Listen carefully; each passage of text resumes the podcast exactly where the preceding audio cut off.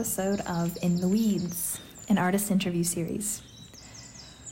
We're trying something different this month an immersive field recording from the Montreal studio of our guest, Olga Abeleva. Abeleva's paintings depict an underworld full of desire and coincidence. Inspired by archetypes, caricatures, and punchlines, Abeleva's images borrow from real memories with the inconsistencies, dramatizations, and exaggerations that occur in oral storytelling. In these poetically figurative works, the viewer is invited to feel the ambiguity between fantasy and reality. I was like unpacking some stuff. I just wanted to start with this. Okay. It's like unstretched. Whoa. So, Olga, we're in your studio, and these are. Sorry. Should And uh, these are much larger than what I imagined in scale and what I've seen before. The first time I saw your work was at L'Inconnu. I saw that show. Oh, cool. Yeah, I saw that one in person, and that was really exciting. I really loved your work in that show. Oh, cool. Yeah, And I remember the pieces were not quite this large. So what's sorry? What's the name of this one? This is called Underworld, Underworld. Okay. like the band. Oh, okay, okay. Um, well, also, I'm kind of interested in these heaven and hell, this descent and ascent, and then kind of these transitional spaces, and especially like an escalator. Um, you know, like, yeah, one going up, one going down, you kind of can't change the, the trajectory of it. And then also this moment that's happening between these three people. I was really obsessed with coincidence at the time and kind of this moment like in a Hollywood movie where like uh, like something radical changes. Yeah, like serendipity. So it could be like romance, jealousy, fear, whatever like whatever you read into this kind of threesome here mm-hmm. um, it's kind of like a key moment. But then I also like this idea that the people are stuck in the trajectories that they chose. So unless you like run super fast up the other direction on an escalator, it's like this person's going down, those people are going up.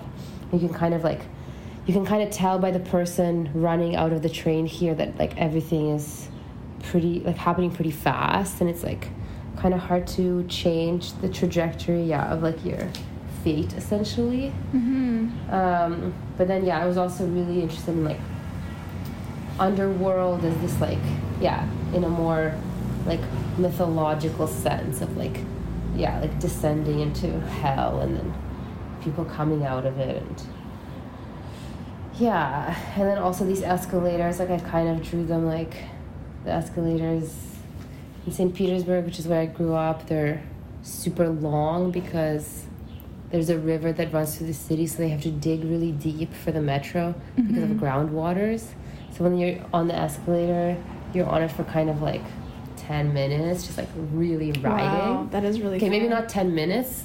I Hell is the of time. escalator in yeah. St. Petersburg but you know what I mean? It's like Yeah, yeah. you're there for a while. It's like a, like such a vivid experience in my mind where you're like Mm-hmm. stuck on this thing and then you're watching, you're like looking forward and then you're just seeing like, you know, like 40 faces pass by you and Mm-hmm. and yeah, there's even a job which I'm like pretty sure that it's still not extinct, even though I like yeah, I haven't been back for years.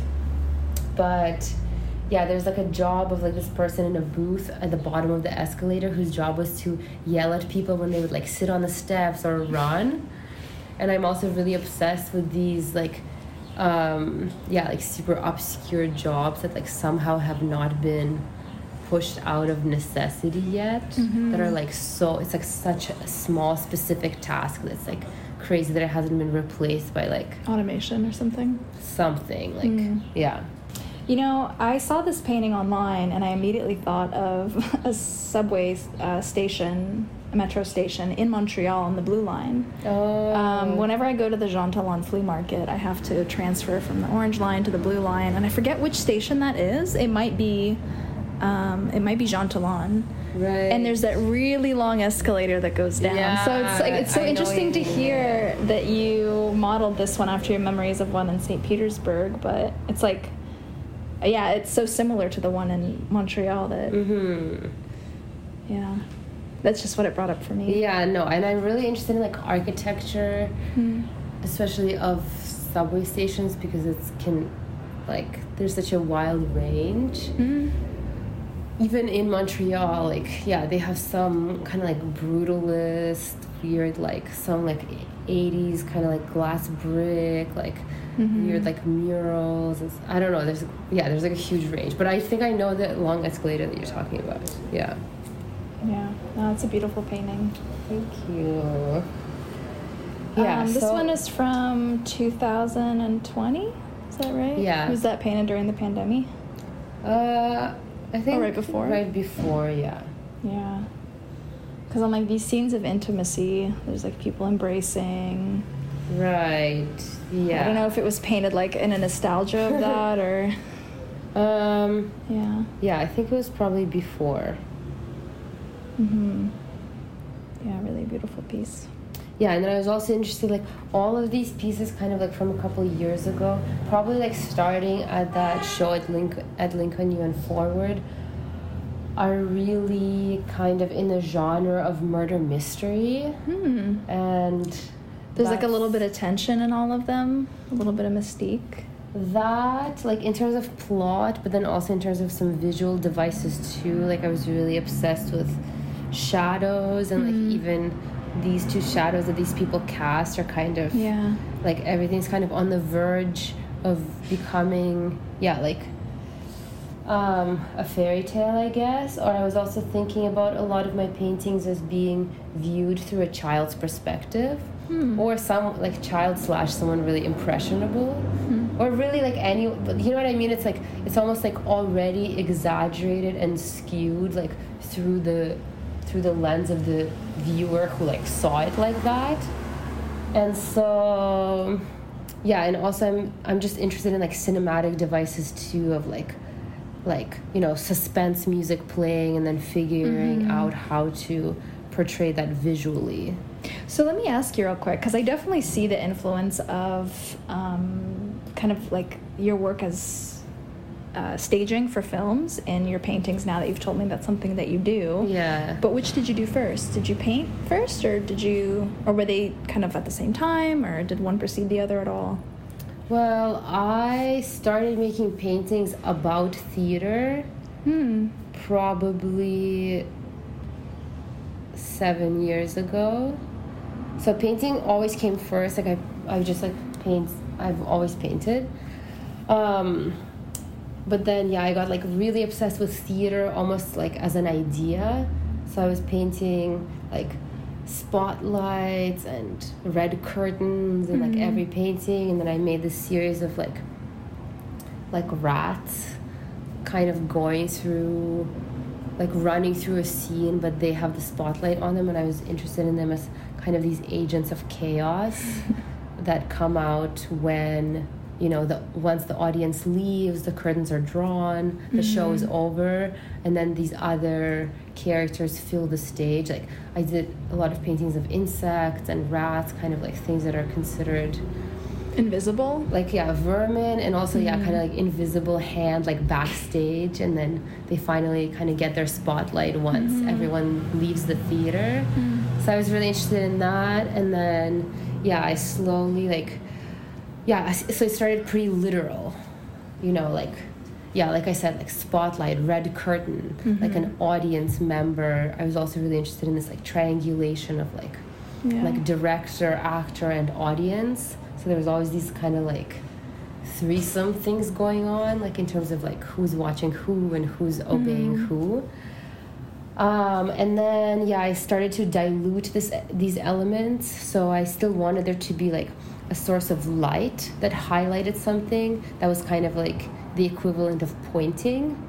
And then I still am really interested in different types of framing in the same way that a mm-hmm. curtain does, and also mm-hmm. something that delineates like beginning and end. Yeah. But then I just started thinking, and you'll see it in like earlier paintings where it's more like obvious. I And even then- see it here, like what you do with the lighting and what's illuminated and what's left in the darkness. It's very, it's like you're drawing attention to things, you're leaving certain things in obscurity, and it definitely makes me think of theater in that way. hmm Yeah, but it's more like it's becoming more abstract at this point. You know, where I'm like experimenting with different light sources and trying to think of different ways of framing things, and like yeah, just like finding equivalents to these like theatrical elements.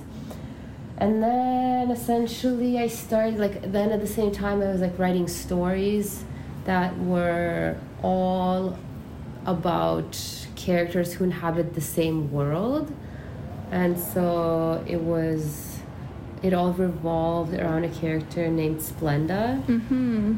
I've heard of Splenda. Yeah, and also because I was like obsessed with this idea of like artifice and kind of double identity and like reality versus unreality, whatever. So wait, does uh, in the naming of Splenda is it a reference to the sweetener Splenda or is it something else? Yeah, it references the sweetener. It kind of became this symbol for me for something that's almost like the Faux. real thing, but a bit off. And I'm really interested in bootleg. Like I used to make bootleg like design and like sell it.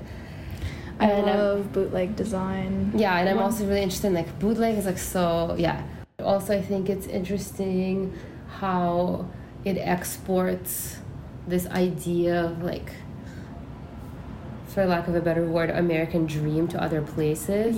And then it's like becomes its, it like evolves to be its own version, and it's so mm-hmm. different. Like bootleg and like, there's yeah, so many different bootleg versions depending on like where it's been exported to and then their own like interpretation of like whatever it is but it all centers back to this kind of like western idea of luxury but then Yeah. it kind of like has this like feedback loop so yeah i was like really interested in that and artifice so then splenda became this like symbol for me for like something that yeah it's like it's a bootleg of sugar Mm-hmm. which i think is iconic and you know it's like yeah it's uh, there was also this whole thing where they got the company got sued for um, misleading advertising because I think the advertising was something like it starts with sugar, it tastes like sugar, so it must be sugar or something like that. Uh-huh.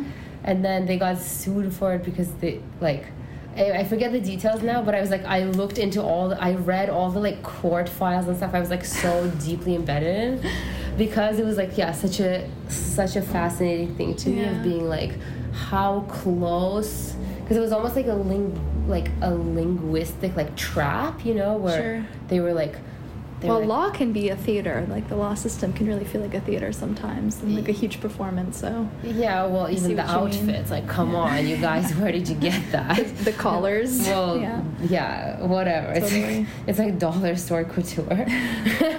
but yeah, I was just like really fascinated by that, by being like, oh, that's so funny that just like where this fake sugar as obviously like a symbol of so many larger things that are like imitations of another mm-hmm. thing. Like where do you draw the line of like oh you've gone too far in your imitation of the real thing which is mm-hmm. sugar because you use these words like it's like so i'm also like really interested in like language obviously as like someone esl like It sounds like you're interested in meaning, like Yeah. how how people negotiate the meaning of something and where there's maybe stakes for it. I mean, I think that's like that's the work of an artist in a lot of ways is to negotiate meaning and redefine it constantly and Mm-hmm. kind of like be in dialogue with other people around it and Mm-hmm. a court proceeding around whether or not Splenda is sugar is also a great example of people trying to negotiate the meaning of sugar. Yeah, but yeah, I'm really interested in language, which is obviously like personal since I'm Mm. ESL. So I've like spent so much time thinking about translation and like uh, yeah how meaning changes and like kind of like broken telephone style and then it also relates to like oral histories and folklore and legends and how those get passed on and then more colloquial things like gossip and just all like kind of like the like yeah different varieties of like essentially storytelling that are kind of like present now and how they connect like more ancient things and these like superstitions that arise from that and whatever all this stuff and yeah so all of this kind of like circled back to splenda and I was like writing stories about these fictional characters that were more like archetypes. So there's like the manager the driver uh, the neighbor oh god who else is there the cult leader whatever just like these different these different people and so then i wrote a play based on all of these stories that i've collected over the years and then i made all of the costumes and sets so that's also how i learned how to sew is because i like Was it that project specifically? Yeah. Oh wow. so I kind of did it a bit backwards because, yeah, I which I learned at the end, but yeah, it's just like really, yeah, like first I made the costumes, then I kind of took these stories and and put them together and like translated them into dialogue. But then at the same time like all these paintings or a lot of them like kind of correspond to a story. So all these things were kind of being built in tandem. Mm-hmm. And then they got realized in like a theatrical production which was last october and so yeah that was kind of like the culmination of that murder mystery series Yeah, well, your paintings came to life. It sounds like yeah they kind of like, left the representational realm, and you tried to bring them into the world. Yeah, there's definitely a dialogue between them, and also because I build my paintings in like in a way it's almost like a soap opera, so it's kind of ongoing storytelling and I think of the characters as almost autonomous, so I like like to give them the agency to travel between canvases to mm-hmm. kind of like visit each other. They also like some paintings like borrow like a certain gesture or a like a visual element or an object or like the same person appears in different roles and it was very much yeah like theater and then all of these were kind of just like different views of the same story depending on like whose perspective you were looking at it from. Oh, this painting I love with Yeah. the with the cards. Okay, yeah, so I can kind of show you. They're like a bit out of order because yeah, I was just showing someone else, but That's okay. this also like this What's is, the what's the title? Could you remind me? this is called Splenda's Day Off. Mm, so, So this it's is like- Splenda. Direct. Well, any you know anyone can be Splenda. that was kind of the thing, I guess. Yeah. So in the murder mystery that I made it was like a theatrical production, and it happened on three different floors of a building, and so um, the plot is that. Um, all these characters come together after the disappearance of Splenda and kind of try to figure out like who she was, what she did, how she disappeared. Why she's gone. yeah why she's gone whether she was there in the first place. And so the audience um, can walk around to each room and experience like a monologue that the, each character did from their perspective.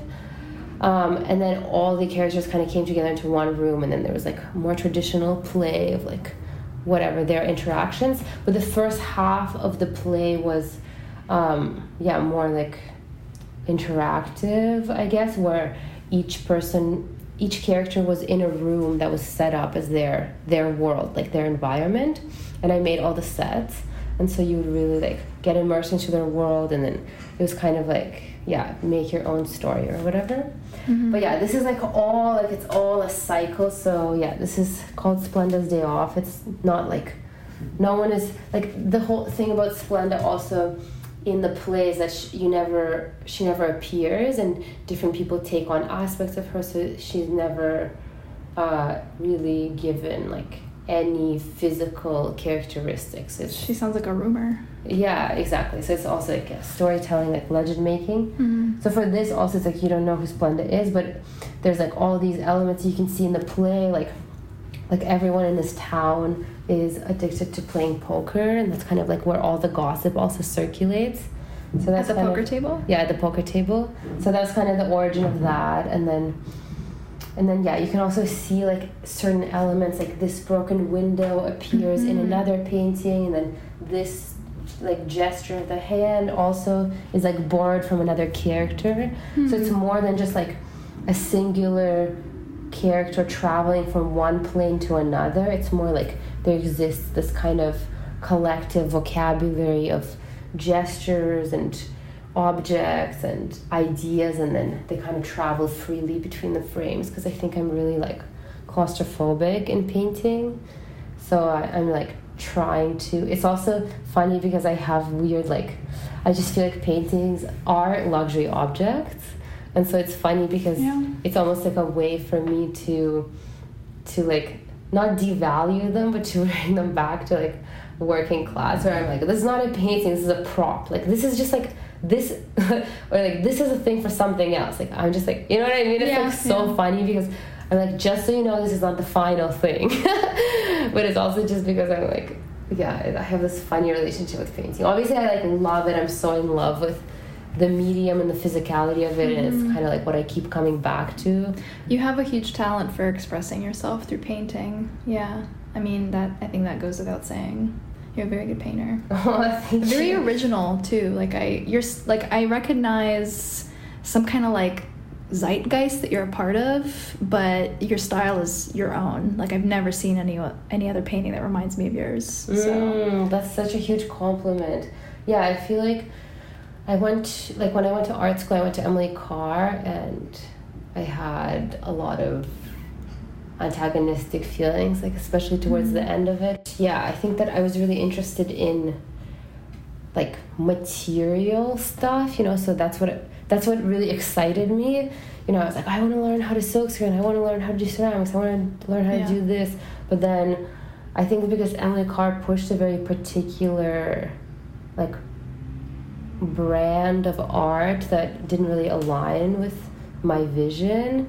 And then I kind of dug myself into this conceptual hole where I was like, I can't paint Mm. or just like yeah i had like i essentially overthought things and then when i came out of art school and i moved here i kind of allowed myself the freedom to make stuff that was more earnest which is like such a like it's like making earnest work is like looked down so much it I wish it wasn't because I, I get what you're saying. I think that happens a lot in storytelling is you have this idea of what like good writing is as opposed to like honest writing or telling a story that's your own. mhm. And that's you know, that should be enough. I think the best stories come from people's experiences. Mhm. But that's not what I was never encouraged to look inward in uh, in art school. I was always taught to emulate the masters, like whoever they were. Yeah, it's so interesting. Well, I feel like Emily Carr in particular has this brand of like conceptualism and like I think that the way in which I make work, which is like what I believe in, is yeah, like story driven and kind of like it took me a while to build the logic on which this world is built outside of any guidance. So, in a way, I feel like all of this work I made, yeah, like I had to like unlearn so much essentially from Yeah. from art school, and then I made this work in more or less like a vacuum Mhm. because I like moved to Montreal. I didn't really know anyone here. I was just, you know, like painting by myself, thinking, reading. That's Mhm. it, and I wasn't even like showing work for a while either. So it was kind of important for me to have this period for to germinate in this way to yeah just to like especially because I am so interested in like world building it, it had to have some space for it to kind of establish itself in this way that yeah is like obviously like I, yeah I don't like fig- like there's waves of like figuration that are super popular in like the art world at large but emily carr was such a specific Mhm. and had like such specific traditions of image making Yeah. um, in this way that were really funny for like a figurative painter Mhm. so i think i really like yeah i kind of stopped for like a couple years and then i really only came back to it in a in a super earnest way of being like i'm making things that are funny like there's Mhm. not enough humor in art that's my like that's my biggest criticism of Mhm. the art world at large like I think it's hard to make people laugh because laughter is like there's a, a recognition that has to happen. Is like you kind of have to understand what the joke is in order to laugh at the joke, and you have to like understand what you're disagreeing with or agreeing with. hmm But also, there's like a lot of joy involved, and I think that that's hard.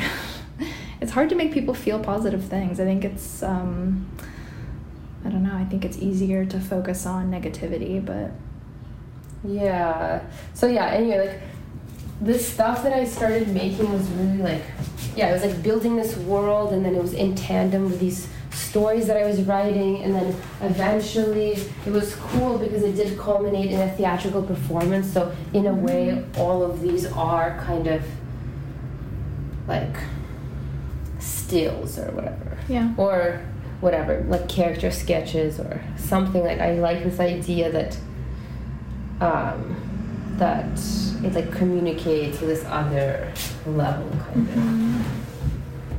And then yeah, this one. This is a really great painting. Oh, thank you. It reminds me of dating. I mean, we project whatever we want onto other people's Oh work, but yeah, no, I love hearing it. Also, yeah, I get like, I'm like, I can give you a spiel, but I'm also interested just to hear your take.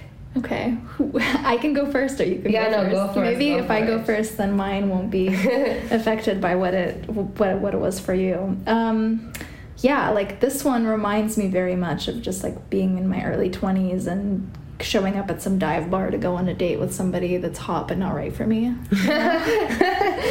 you know, there's something about the way that he's sleuthing and she's dressed and like the the posture of the foot is kind of coy and shy and seductive. And then the little sticker on the bottom of the shoe, like it's thrifted. You know? yeah. There's a lot of beautiful details in all of your paintings that are honestly they're they're a really healthy reminder that it's important to see things in person if you can because a lot of this would be missed and was missed by me when I was just looking at your work on your website or like documentation on some kind of like art viewer journal or something. And when you see things in person, you really get to zero in on like the sheer dress and the little thong and the little sticker on the bottom of the shoe and the tattoo that's peeking through the other shirt. hmm Um, I didn't even notice the hot love poster that's kind of fading Mhm. underneath the bar. You know, like all these things are, they can be missed, but they shouldn't. Yeah, It shouldn't painting is like it's insane. Yeah, I just hate or whatever. Just like it's it's I don't hate the internet obviously, but it's just really interesting how because everyone got so obsessed and addicted to images in such huge quantities and painting Mhm. or other images are obviously like the most shareable things in terms of like Yeah. what you can consume with the attention span that you have for social media Mhm. but it is really yeah interesting like this like to me painting is like it's an in-person experience 100% Yeah, I think it's really it's. You can really make the most of it in in person. well at the end of the day it is an object Yeah, you yeah, know it's three like, dimensional. size matters so much and Yeah. like textures you can only see in person yeah there's Mhm. yeah there's a lot but yeah this painting is called blind spot because also i was obsessed with cars so i was like naming everything after car terminology but then this idea of a blind spot of like something that you're not expecting that can like hit you out of nowhere if you're not Mhm. looking Mhm. or fi- when you finally learn how to shoulder check you're like oh fuck Uh-huh. there's a huge truck there Uh huh. and yeah, I was really obsessed with this idea of coincidence, and uh, so I wanted to paint moments um, where something critical is about to happen, kind of like what I was talking about with the escalator. Mhm. So here it's like this person is reaching for their keys that they lost, and then maybe they are about to like bump into this other person sitting on the chair Mhm. or whatever. Like it's like yeah, I'm not like prescriptive about narratives, but I really wanted to to paint like you know a second before collision, and obviously it's romantic too. A romantic collision. Potentially, or the romance of it is just like the yeah the allure like the setup the Mm-hmm. you know like yeah this hot love poster then also this kind of grimy stuff of like gum Mhm. underneath the table and spider web and Mhm. but then and the, yeah like crawling on the dirty floor with cigarette butts but then yeah Yeah. you know what i mean like there's these kind of like like an like uh a pure love in the most unlikely place. Like some kind of like tagline like this of also like pulp, like pulp fiction you know? That's kind of like all of these could also be like covers for pulp fiction novels Hmm. in the genre of like yeah romance or murder mystery. So yeah but really it is about falling in love like out of nowhere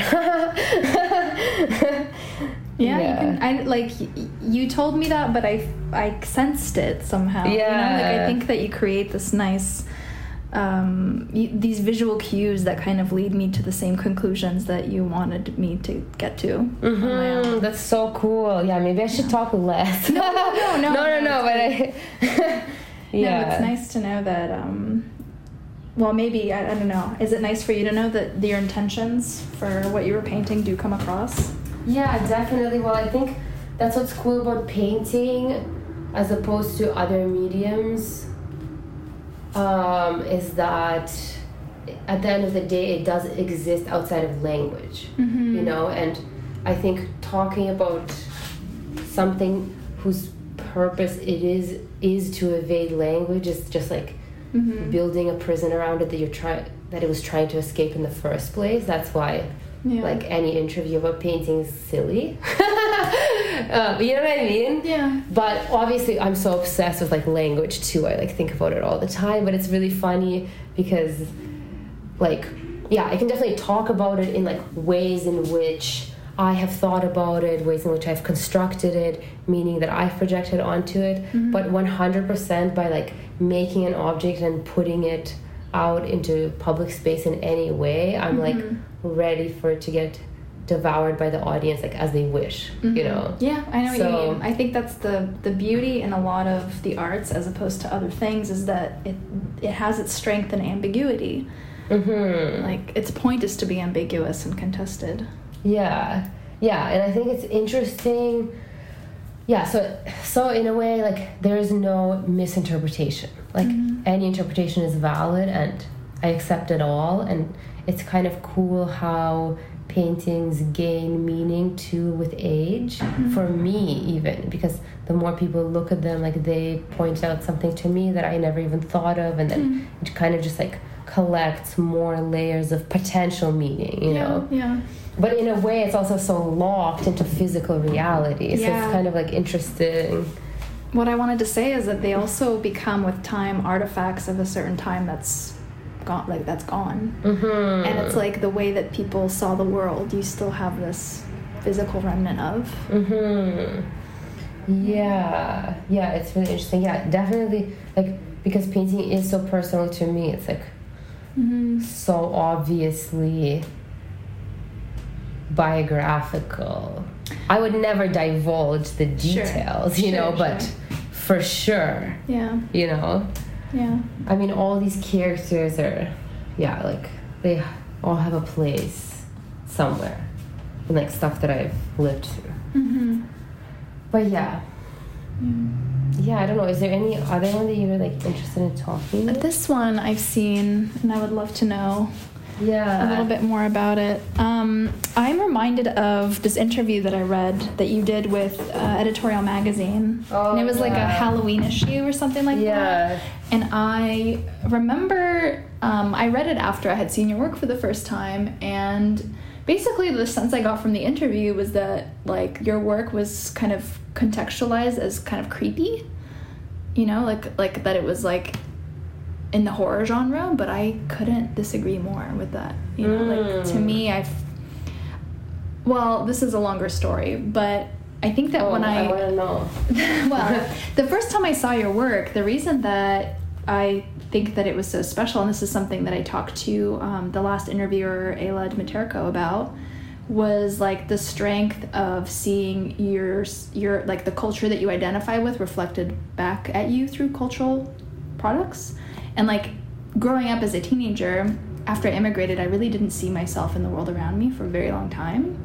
And so when I began as an adult to encounter like other people from Eastern Europe that were making contemporary art, it was like it was so radical for me because I had never experienced anything like that, like not in film, not not really in any other medium. And so the fact that you use like I don't know, there's this painting that you have uh, where you label the soap Mulla, you know, mm-hmm, mm-hmm. and I'm just like like that creates a whole world for me that I can be feel like I'm a part of mm-hmm. because I understand the language and that comes back to what you were just saying about language and all the power that it has over us. Um, but yeah, and so for that reason, whenever I looked at your work, I was like, oh, I feel very seen by this. I feel like a lot of affinity towards the, like the person that made these paintings, and so I would never, yeah, like it just like the genre.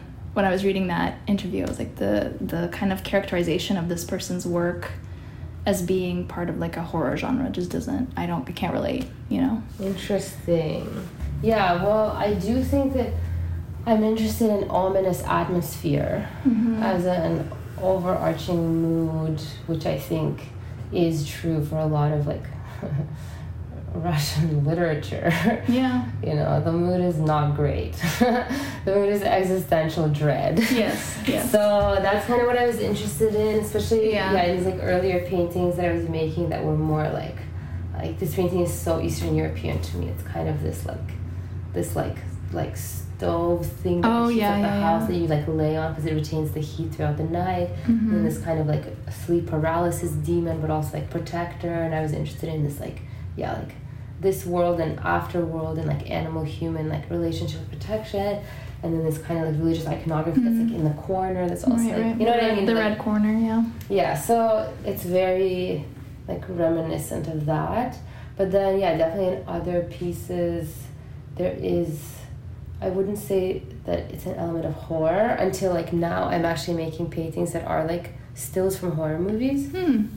um, but in this other in the previous era i would say it's more suspense mm-hmm. and well especially now since i like did this play it really kind of wraps up this period super neatly as like the murder mystery era you mm-hmm. know and since i was really interested in theater and different plot um, mechanisms of a murder mystery i was yeah interested in this like was it all telling? Sorry, I just had a studio visit right before, so I can't remember what I told to who. Oh, it's okay. But yeah, I'm interested in this like triangulation between like actor, audience, and director. Mm-hmm. So these like, I'm just interested in like yeah, tr- like triangulation in general. So mm-hmm. I always I would always place like a voyeur, like you can see here. It's kind of like this.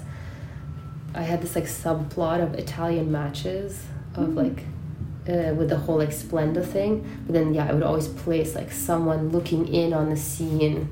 So it's someone who maybe has the power and is the actual like director of it all, who's like humbly watching from backstage, or maybe it's the audience member who the whole thing is performed for. And we're just interested in like different power dynamics that yeah. are created between all of the actors in the scene but yeah so this painting it's part of i had this show called gas station.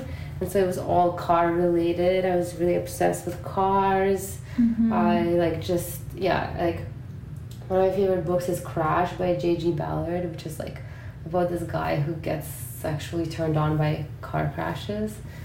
So and like okay that's such a crude way to describe it but yeah essentially he gets obsessed with like it's almost like early sci-fi. It's like the ways in which like machinery and human body blends mm. and especially like yeah after an accident all the like metal debris and then broken bones and whatever like this whole thing. And he like yeah it's like hyper sexual and yeah i was just like really obsessed with a car as this like also some like kind of related to this feeling of like coincidence suspense and mystery of like something is about to happen mm-hmm. which like cars are such like common objects, but really they're like, you know, they're like a home and also like a death, you know. a and, like, coffin. yeah, it's like this, like Yeah. it's just like there's like so much possibilities, but everything's happening at 120 Uh-huh. kilometers an hour. Also, because I'm a reckless driver, so like, uh, you know what I mean. So it's like, Yeah. yeah. I was just like really interested in cars as this like space, kind of like, and you're Uh-huh. always going from like point A to point B, or in circles, or but you know what I mean. It's like some kind of like it's like Movement. purgatory a bit, like whatever. I was like just I'm just obsessed with cars in general, Mhm. and so here. There's Yeah. a lot of tenderness in this painting. Yeah, it's called backseat, so it's maybe like, you know, whatever you want to write into it. Like it's confession, heartbreak, Mm-hmm. tenderness, affinity, rejection, whatever it is, but it's happening in the backseat of this car. And then I'm really interested in this window wiper that acts as a metronome Mm-hmm. Because I look at a lot of these paintings cinematically, it's really important for me to have a sense of time. Mm-hmm. And so I'm looking for things to kind of remind us of that Yeah. because I'm really like, yeah, I'm like really fighting against a painting just being like, Timeless. uh, Or without being, a tempo. just being an image Mhm. or being like singular. I'm like, just so you know, like this, like, it's like, yeah, I'm always like plotting for some kind of like bigger movement Yeah. within the canvases or like now, like I said, which I can get to. Like, yeah, I'm making these like, um, like, it's like a new series, and all of the paintings I want them to be, yeah, like stills from a horror movie that one day I'll make. Hmm. Yeah. Yeah, I mean, it's obvious to me in the escalator, the sort of pace of things. This one as well, the windshield wiper acts as like something that sets the tempo. Mhm. Um, but what about some of these other ones that we just talked about? Is there some something in the painting that's kind of like giving us a sense of time? Maybe the keys that were dropped that someone is remembering they left. Yeah, it's not something that I use in every single painting, but in that it's almost like in that it's just like a meeting of like like yeah, the keys dropping, the person reaching, this other person being there, and then like Mhm. what will happen after the collision. Yeah. Yeah, I see what you mean about like these little cues that remind you that something preceded the painting. Mm-hmm. Like something had to precede the painting in order for this sort of like situation or dynamic between the characters in the painting to kind of converge as they are in the moment that you paint them. Mm-hmm. Mm-hmm. Yeah, well, that's why I'm so obsessed with cigarettes too, because it's such a classic trope of murder mystery, you know, Yeah. where it's like the cigarette is still warm, so Yeah. he must have just left, you Yeah, know, or she yeah. must have just been here or whatever.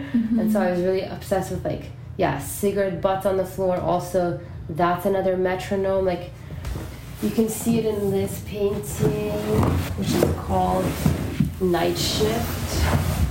Um.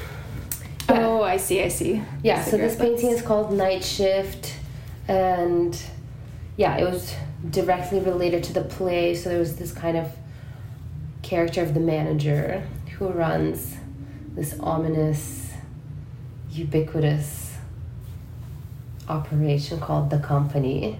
So it's very like archetypal, like broad brush strokes types of like characters and scenarios. But in terms of timing, I'm really interested in someone who's a chain smoker. Mhm. And so you can tell the passage of time. Like, you know, let's say Mhm. each cigarette is three minutes, so it's like three, six, nine, twelve. You know what I yeah, mean? Like, yeah, yeah. because also I used to be a chain smoker, so Me too. yeah.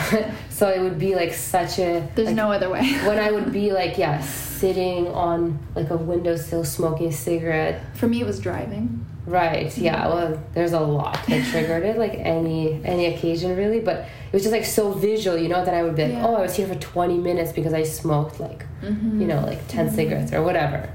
So here, yeah, I'm really interested in that kind of as almost like timekeeping. And then this painting is also kind of earlier on when I was using more uh, like direct references to theater, you know, so like a framing of a curtain, then this like stage light, and then also this brick wall that kind of almost turns into a curtain at the bottom too. So mm-hmm. this idea of like illusion reality, and then that's the obvious thing with like theater too, of you know, like like how abstract can you get for a sign to still deliver the message to the audience mm-hmm. and this like suspense of disbelief you know and like looking at a cardboard moon understanding that it's made out of cardboard but it's like semiotics you know but yeah, then still yeah. being like it's nighttime because it's moon but then like how far can you push it mm. and then obviously just like yeah certain like rules that apply within like a theater that are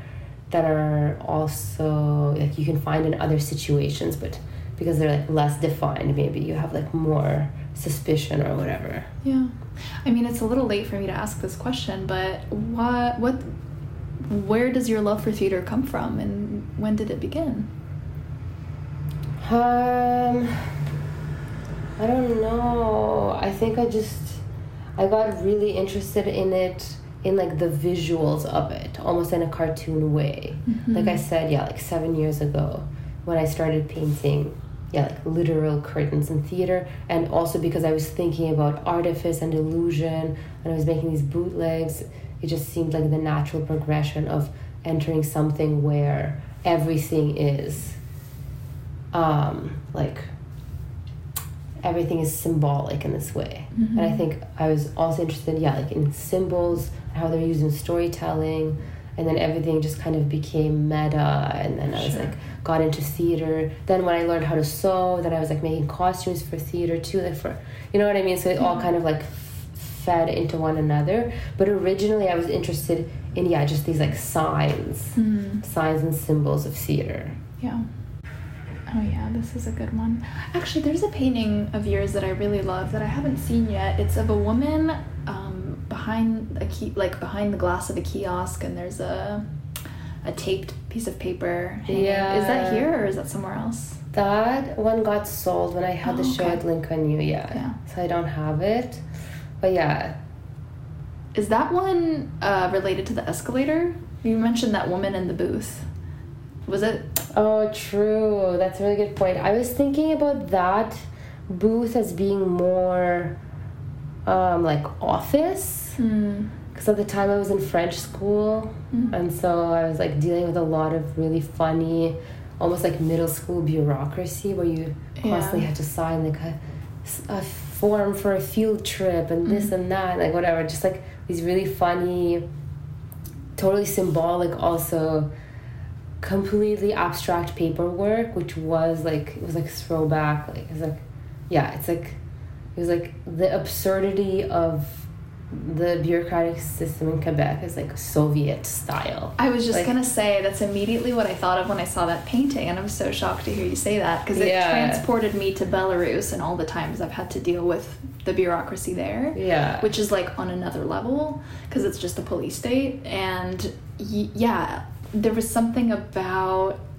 I you know I couldn't like put my finger on what about the symbolism and the iconography in that painting that just like made that click for me but I'm just yeah I'm so surprised to hear that it mm-hmm. that's where it came from but from Quebec Quebec oh my god yeah it's so funny because yeah it like has a lot of really cool social services you know that are actually like yeah like that are really cool for students and newcomers but then there's this whole other side it's like also so xenophobic in so many ways and the bureaucracy of it all and the language makes it like so inaccessible and it's just like it's also so stuck in complete like in another era of like faxing and filling out endless papers and like having to like yeah like to take this french to take this french class i had to like I had to like translate my birth certificate and like all this stuff. It's like whoa. Yeah, it was like so hardcore. They needed so much paperwork for me to learn like how to conjugate freaking verb. Uh-huh. you know, like it was just like yeah, so ridiculous because obviously like in so much like Soviet literature there is a lot of parody of that type the of bureaucracy the yeah. bureaucracy and the institution that it is and mm-hmm. and just like the ridiculous ends to which it would go. So it was funny funny for me to experience that here. and yeah, just there's a lot of similarities. Yeah. I hadn't thought of that, but that's yeah, that's interesting. Yeah. But then that painting also um yeah, it has that kind of murder mystery thing of like well, I was also really interested in like splitting up ways in which you can split up space like a plane, like a Yeah. 2D plane, both in terms of like space and time. So I was really interested in, yeah, like cross sections, you know, or so something can be like two rooms existing in the same plane, but then you can also read them as two moments in time, almost like, yeah, like film stills or comic strips. And so with that also, yeah, it was like one of the splittings that I did where there was like action happening on the top of this like woman kissing her lover and kind of like being, you know, like being promiscuous at work and whatever like you know what i mean like being Yeah. like this kind of like oppressive office environment and her actually like having a little bit of fun but then also this whole other story unfolding on the bottom which is just the shadow of this bug but then it also becomes this like monstrous figure Mm. so it's kind of these two realities also like hell and heaven and like kind of like reality and fantasy and then how like one small event can kind of get like exacerbated into this like huge thing because i'm also interested in like memory and how you Mm. remember things and like holes in memory and how that represents like whatever just like Yeah. Yeah, that's really, um, that reminds me of this thing that I heard recently. I wish I could remember where I heard this, but basically someone was explaining that we don't, in, in our memories, we don't have a memory of the original event. We have memory of the last time we thought about it. And so in that way, it's always like a game of telephone, and our memories are always morphing. Mm-hmm. And it's interesting that someone like you is able to paint their memories and kind of like almost solidify them and recall the memory through the like physical object that you create. Mm-hmm. Yeah, it's really interesting. Yeah, the relationship between memory and trauma also. Mm, what we choose to remember. Yeah, or like holes in memory and what Yeah. they signify, and what then we- also like planted memories or like someone's projection, just whatever. Yeah. Like, just like there's so many, so many possibilities for how reality is interpreted, and then also like narratives that you build in your own head. Yeah. And yeah, I'm really interested in. That's why I'm really interested in painting as a medium, or any type of image making as a medium, because it offers like like even even though a painting is still in certain ways because it's like solidified materially as paint on canvas Mm. in so many other ways like even as we've talked about our interpretation like it's totally malleable in this way and Yeah. like gains more meaning over time and yeah. yeah but it's interesting yeah i feel like now like not to jump ship but yeah so now i'm making work that's you know, i just like yeah changed i just like changed the genres of pulp fiction now i like i'm doing horror but it's true like all of these new paintings that i'm starting to make um yeah i think of them as steals from horror movies or from from a single horror movie Mm-hmm. and I'm I'm like really interested in architecture and also the architecture's ability to yeah preserve memory as well and I want to play with like yeah certain like repressed memories that are maybe like like not accessible to you and like not as clearly outlined and then other things that come to the foreground like like yeah like an event of that later became more valuable then you look back on it and it's kind of like uh, changed in its grandiosity Mm. and i'm also yeah really interested in like all this architecture is going to align so i was even gonna build a maquette of this essentially like giant haunted house Oh, and then wow. each painting was gonna take place in one of the rooms but then i decided against it because I don't want to contain it in like uh, a phys- like a material space that's bound by like laws of physics. Mm-hmm. But all of these are gonna have like maybe you're gonna see the courtyard out of this door, and then Mhm. you're gonna be able to see like the side of this building like in another. So so essentially like when I have a show with all of these paintings and you walk around, you're gonna have this feeling of like getting deeper and deeper inside of this haunted house that you like can't really get out of. Mm-hmm. So I'm really like I'm being more intentional with architecture where Yeah. before it was more like planes, you know? But Yeah. here I'm like thinking more about the like the specific details. And then yeah, it also has these elements of like um like yeah, folklore and symbolic potential and potential in all of these interactions, but then there's also like water and fluidity and uh, yeah, fluidity of memory and Yeah, that's exactly what I thought of when you mentioned memory in this painting. Because I thought it was complete, and so when I looked at the two doors, I'm like, oh, it's so interesting that you chose not to paint anything on the other side. Because very often that's how my memories feel to me when I recall them is that I don't know what preceded it immediately and what came Mhm. after it immediately. And so it's like, if this is the memory, you can't see what came before or after as much as you Mhm. try. You know? Yeah, Does this one have a name yet? uh, it's called ant spill, Ant spill. but ant spelled like A U N T. Oh, okay. Because it's like, yeah, I was thinking, well, yeah, I had this image of a bunch of ants, like the insect gathered around like a spill of something sweet, like a hundred of them, kind Mhm. of this like perfect symmetrical fashion, kind of like animals around a water hole, and this idea that yeah, they're like addicted to this thing, like to sweets. Mm-hmm. and the kind of like horror implication of it too you know of like stepping into something getting stuck you can't get out. But then i wanted to translate it into more like uh, everyday possibility.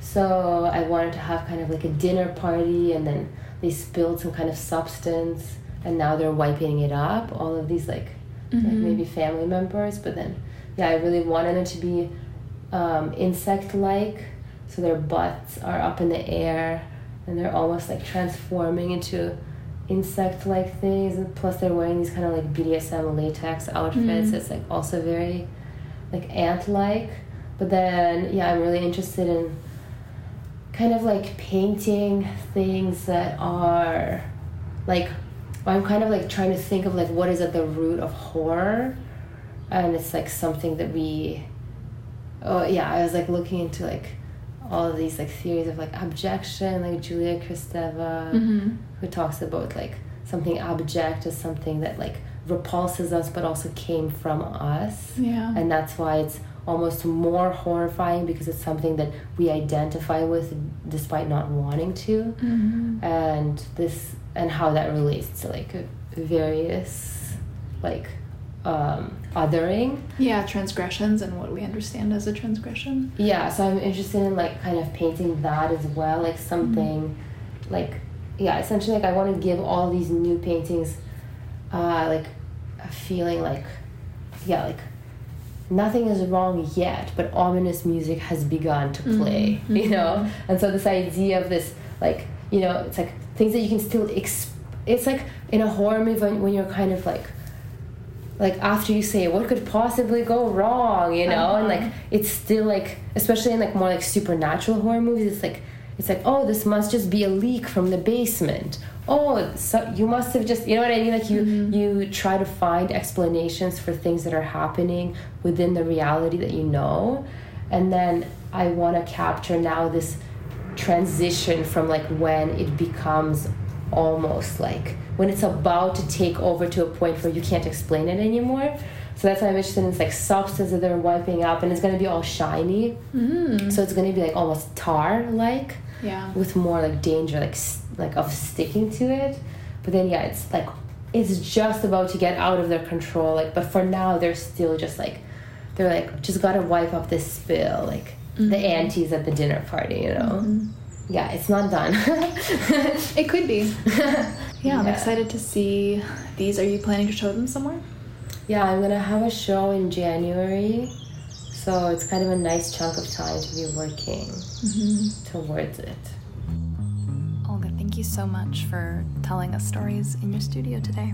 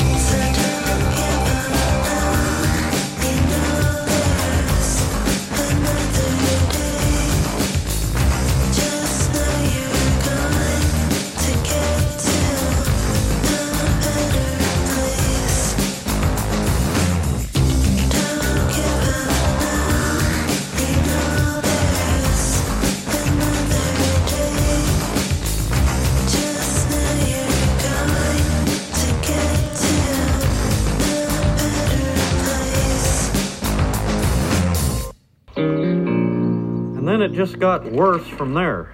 I don't get it. I just wanted to buy something that people would want to look at, spruce up that highway median. Isn't that what art's supposed to be? And man, you know, you're dang, dang old naive, man. Talk about, no, you know, like about dang old Dada, you know, like a little toilet in a museum, man. You don't talk about no dang old ideas, man.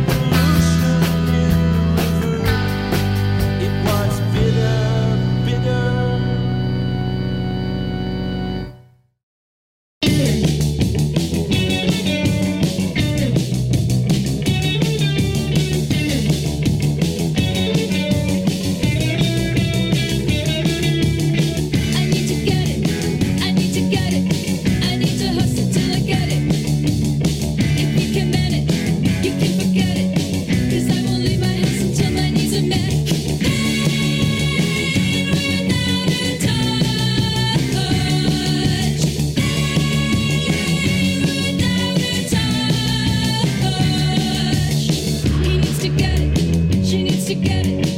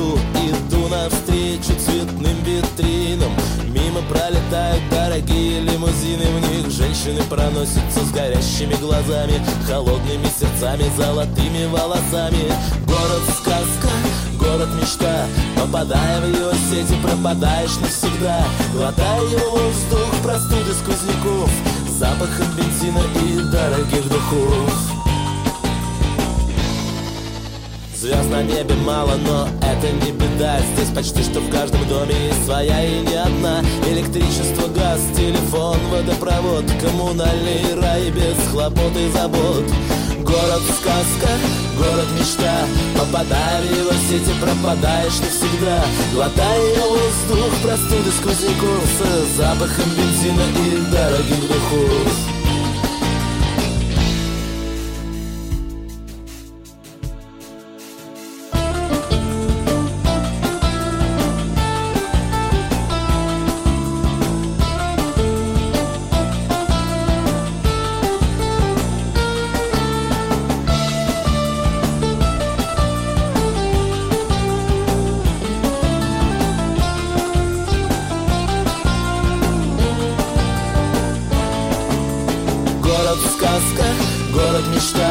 Попадая в его сети, пропадаешь навсегда.